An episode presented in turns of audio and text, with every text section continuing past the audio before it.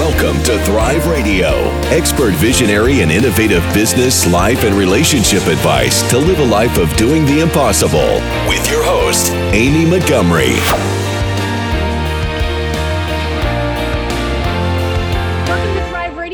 Host, Amy Montgomery, entrepreneur and digital marketing agency owner. Today, my guest is Trisha Stiggy. She is the founder and CEO of Transformation Strategies, an executive coaching and change management consulting organization that helps leaders make real change happen. Trisha, welcome to the podcast. Thanks, Amy. So glad to be here. So, can you share your journey with us in becoming a leadership coach? Sure. I grew up outside the Philadelphia area. My father was a physician, which always intrigued me about appealing to the my natural nature of how do things work. So I always had an attraction to the sciences. And I've always been a person who's been interested in what makes things work as well and what makes people tick, what drives them. So in graduate school, I then realized that I'm drawn to the psychology of things as well as having an interest in how businesses run. And since leaders are the key ingredient of this happening, it was a natural byproduct to make coaching and leadership coaching a, um, a marriage. Why do you think 70% of change initiatives fail? Well, I think there's a lot of different reasons, and some even debate this theory that 70% change initiatives fail. For those people who may know in the change management world or whatever, um, there's been a lot of debate about is it really 70%? But regardless of what it is, a lot of change initiatives just don't work. And I think there's a lot of contributing factors to that.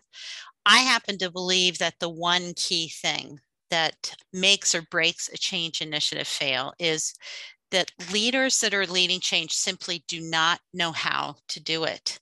They don't understand some of the basic principles about managing change, the fact that change has different phases that you go through, uh, that there's tools and processes that you learn, that you use throughout it, that it's important to understand how the brain works because those people that they're asking to adopt any change initiative, whether it's a merger or a new technology, whatever it is, people's brains are reacting to that request. And really, at the heart of change, where change really happens, is at the leader direct report level.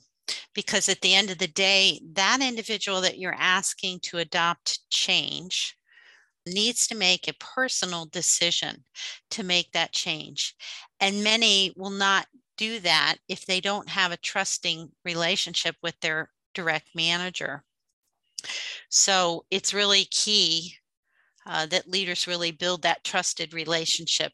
And many of them don't know how to do that and they get in their own way of doing it. So that's my personal philosophy why change efforts fail. There's other things that supplement that. Is it possible to motivate your team for change so that there's less resistance? Yes it is. We have lots of different things that we do one of which is making sure that the right environment working conditions exist. So that psychologically safe environment that people are talking about now, but also recognizing, as I mentioned, the different things that are going on in the brain. So when you really understand what's happening with the brain, uh, it, essentially our brain was created to protect us. And when people are feeling threatened by something, they're going to resist. So if a leader understands what's going on for people, can sympathize with it, have empathy with it, understand why people are reacting, that would be a huge help. The other thing is that people need to have a voice. They need to have input to the change. And individuals who are being asked to change, if they're not incorporated somehow, if their voice isn't incorporated somehow and given a role in helping change, they're going to resist it. So leaders that are providing really good communications that are honest are going to have huge wins in this area of overcoming resistance. So I have a story to share if that would be of interest. Yeah, definitely. so I had a client that I was working with, and the it was with a big pharmaceutical company, and there were going to be significant changes occurring in that pharmaceutical company, which would require uh, a lot of layoffs because they were taking their business in a new direction. When the uh, occurrence happened, the uh, CEO of the company actually had a town hall and called together and was extremely honest with them about the reality of what was going on, why they were making the changes, and what was going to be happening in the future. He positioned it from a business perspective, but he also made it very human to say, this is not going to be an easy journey. I am asking you to come along. Some of you will find yourselves needing to find work in other places because we're just moving on to a different strategy. What I loved about it so much, Amy, was that he was so honest with them and gave people a chance to really hear it, absorb it, start making plans for themselves. And interestingly enough, after the town hall was over, I was listening to comments as people were walking out, and the energy was really elevated. You would think people would be depressed, but many were saying, you know, I hear comments like well at least he's given us the the real deal you know he's being honest with us and so that just goes many many miles to minimizing resistance and it was a great witness I love that. What is involved during change? well, there's a lot of different things, but there's the architecture of change, what I'll call the architecture of change, where we're taking as change strategists, we're putting together a change strategy, which includes a roadmap, a framework. Here's what we're going to do. Here are the different phases. Here's the tools we're going to use around you know doing stakeholder analyses and communication plans and training plans and getting change networks uh, together those folks that are in the business that can be a voice from the change management office if you will. So i'll call that all of the architecture or surroundings of change if you think about it like a house it's the external foundation and what do you call it the frame of the house if you will but change, as I mentioned, occurs in the hearts and minds of people. And if you think about the interior of the house, the people side of change is like the interior of the house, where you're tending to how it looks and feels and creates that sense of safety where people want to share and be in communication and dialogue and feeling connected and things. There's two parts. The piece that most people don't do a good job about taking care of is the inside, the people side, understanding all the motions and everything that I've just talked about with the brain and everything. So, how do you use neuroscience to empower leaders? Well, neuroscience is a great, it's an emerging field. I mean, it's been around for a while, but it's starting to get applied to a lot of different aspects of business. And people like it because it makes it easy to understand. It's evidence based. So it takes sometimes what can be perceived as a very soft, touchy feely thing around just, you know, dealing with people in the side of change. It makes it very, it's scientifically backed. So what that ha- is helping our uh, clients do that are our leader clients that are leading change is take and understand not only the science behind it and turning over their skepticism about change management, but it's something they can easily relate to because they've been through it themselves, so they can understand it. And again, once we understand how the brain is reacting, it really makes it easy for people to take and look at this whole change thing in a new way and it's practical it helps better people understand their behavior better it's and it's helping leaders be a little bit more confident in their ability to lead change. It's also helping them be more empathetic because of the fact what i just said. They have gone through things themselves and they can relate because we're all humans so and change is one of those things even the little smallest things that you do can make a big difference. So that's how we're using it to change leadership capabilities what is one way you can help leadership get aligned to create the change that's needed? Well, one way is hard because there's a lot of different things that we can use, but I would say, you know, getting leaders really educated. And they don't have to be, there's different levels of education. So we actually have a, a leadership maturity model, change leadership maturity model that helps folks diagnose, if you will, where they are on this continuum of understanding change. A leader, depending upon what they're doing in the organization, an executive does not need to be a full on practitioner understanding you know exactly everything we do when we're putting a transformation strategy together. But they do need to understand that there are certain things that you need to do and create the conditions to adopt change.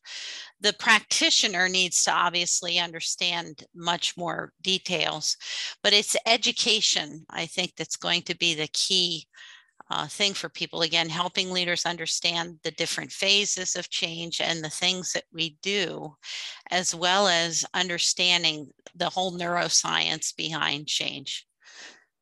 What are some of your client success stories?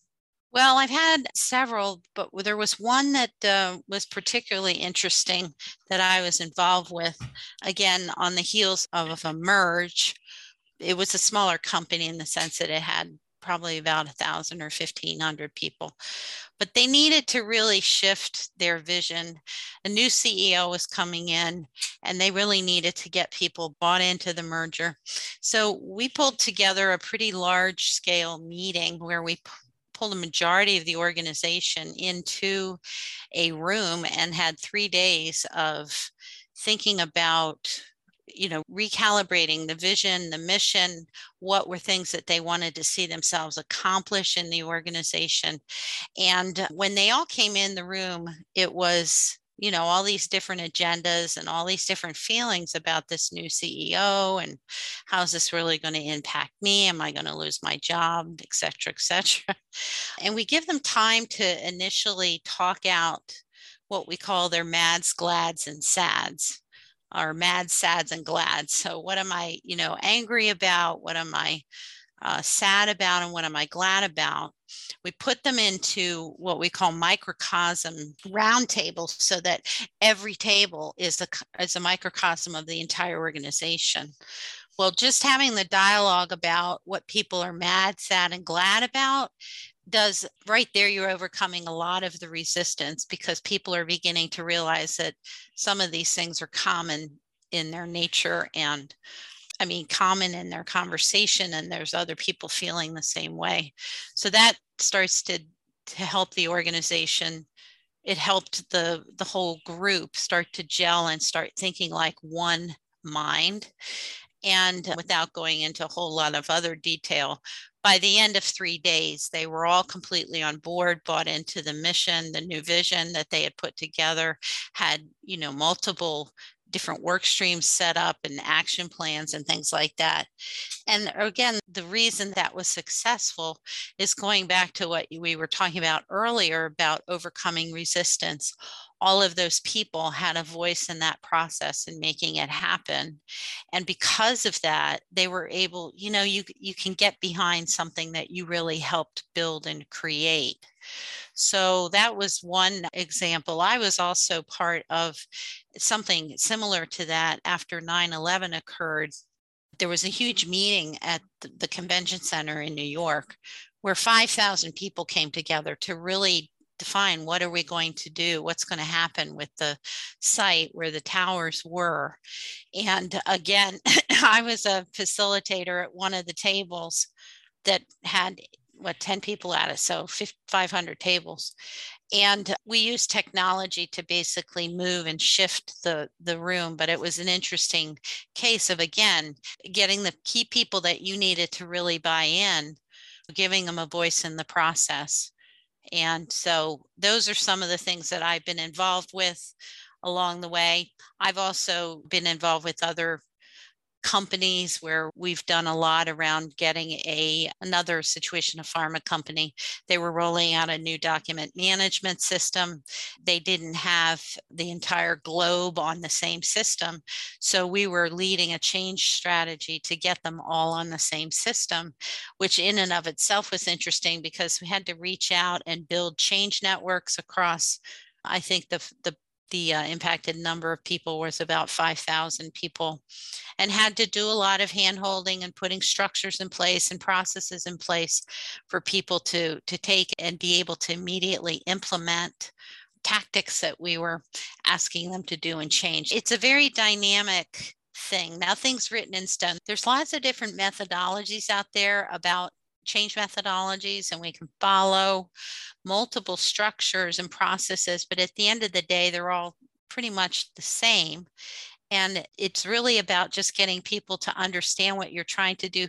They may not like it because we certainly have people that get change implemented to them, if you will. Yeah. And that's usually why people push back. What do you think has been your truth that has gotten you this far in your journey?